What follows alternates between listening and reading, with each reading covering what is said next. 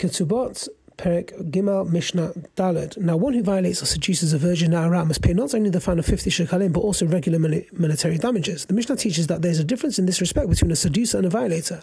The seducer pays for three things, but the violator pays for four things as follows. The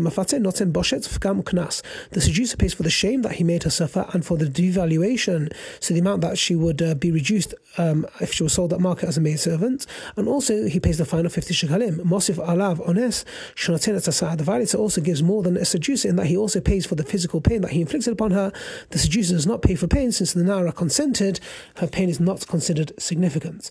Now, there's three differences between the laws of a violator and a seducer. What are the differences between a violator and a seducer? Ha ones asar, asar. The violator pays for the pain, but the seducer does not pay for pain, as we learned above. Ha ones The violator pays the fine immediately, so he must pay her even if he marries. He must pay the fine even if he marries the but the seducer pays the fine only if he sends her away. That is, if he doesn't marry her. If he does marry her, he's exempt from the fine. The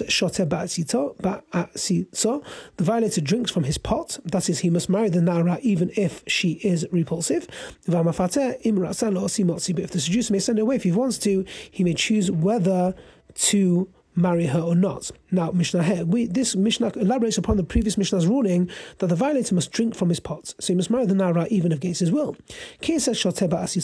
In what cases must he drink from the pot? He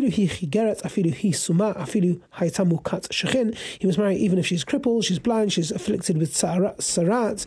He cannot refuse to marry her on the basis of physical deficiencies. However, if there is a matter of immorality um, concerning her, so she, for example, she committed adultery or married to him, Okay, so after she married the violator, she committed adultery. Um, or she's unfit to marry a Jew, for example, he's not allowed to keep her. Because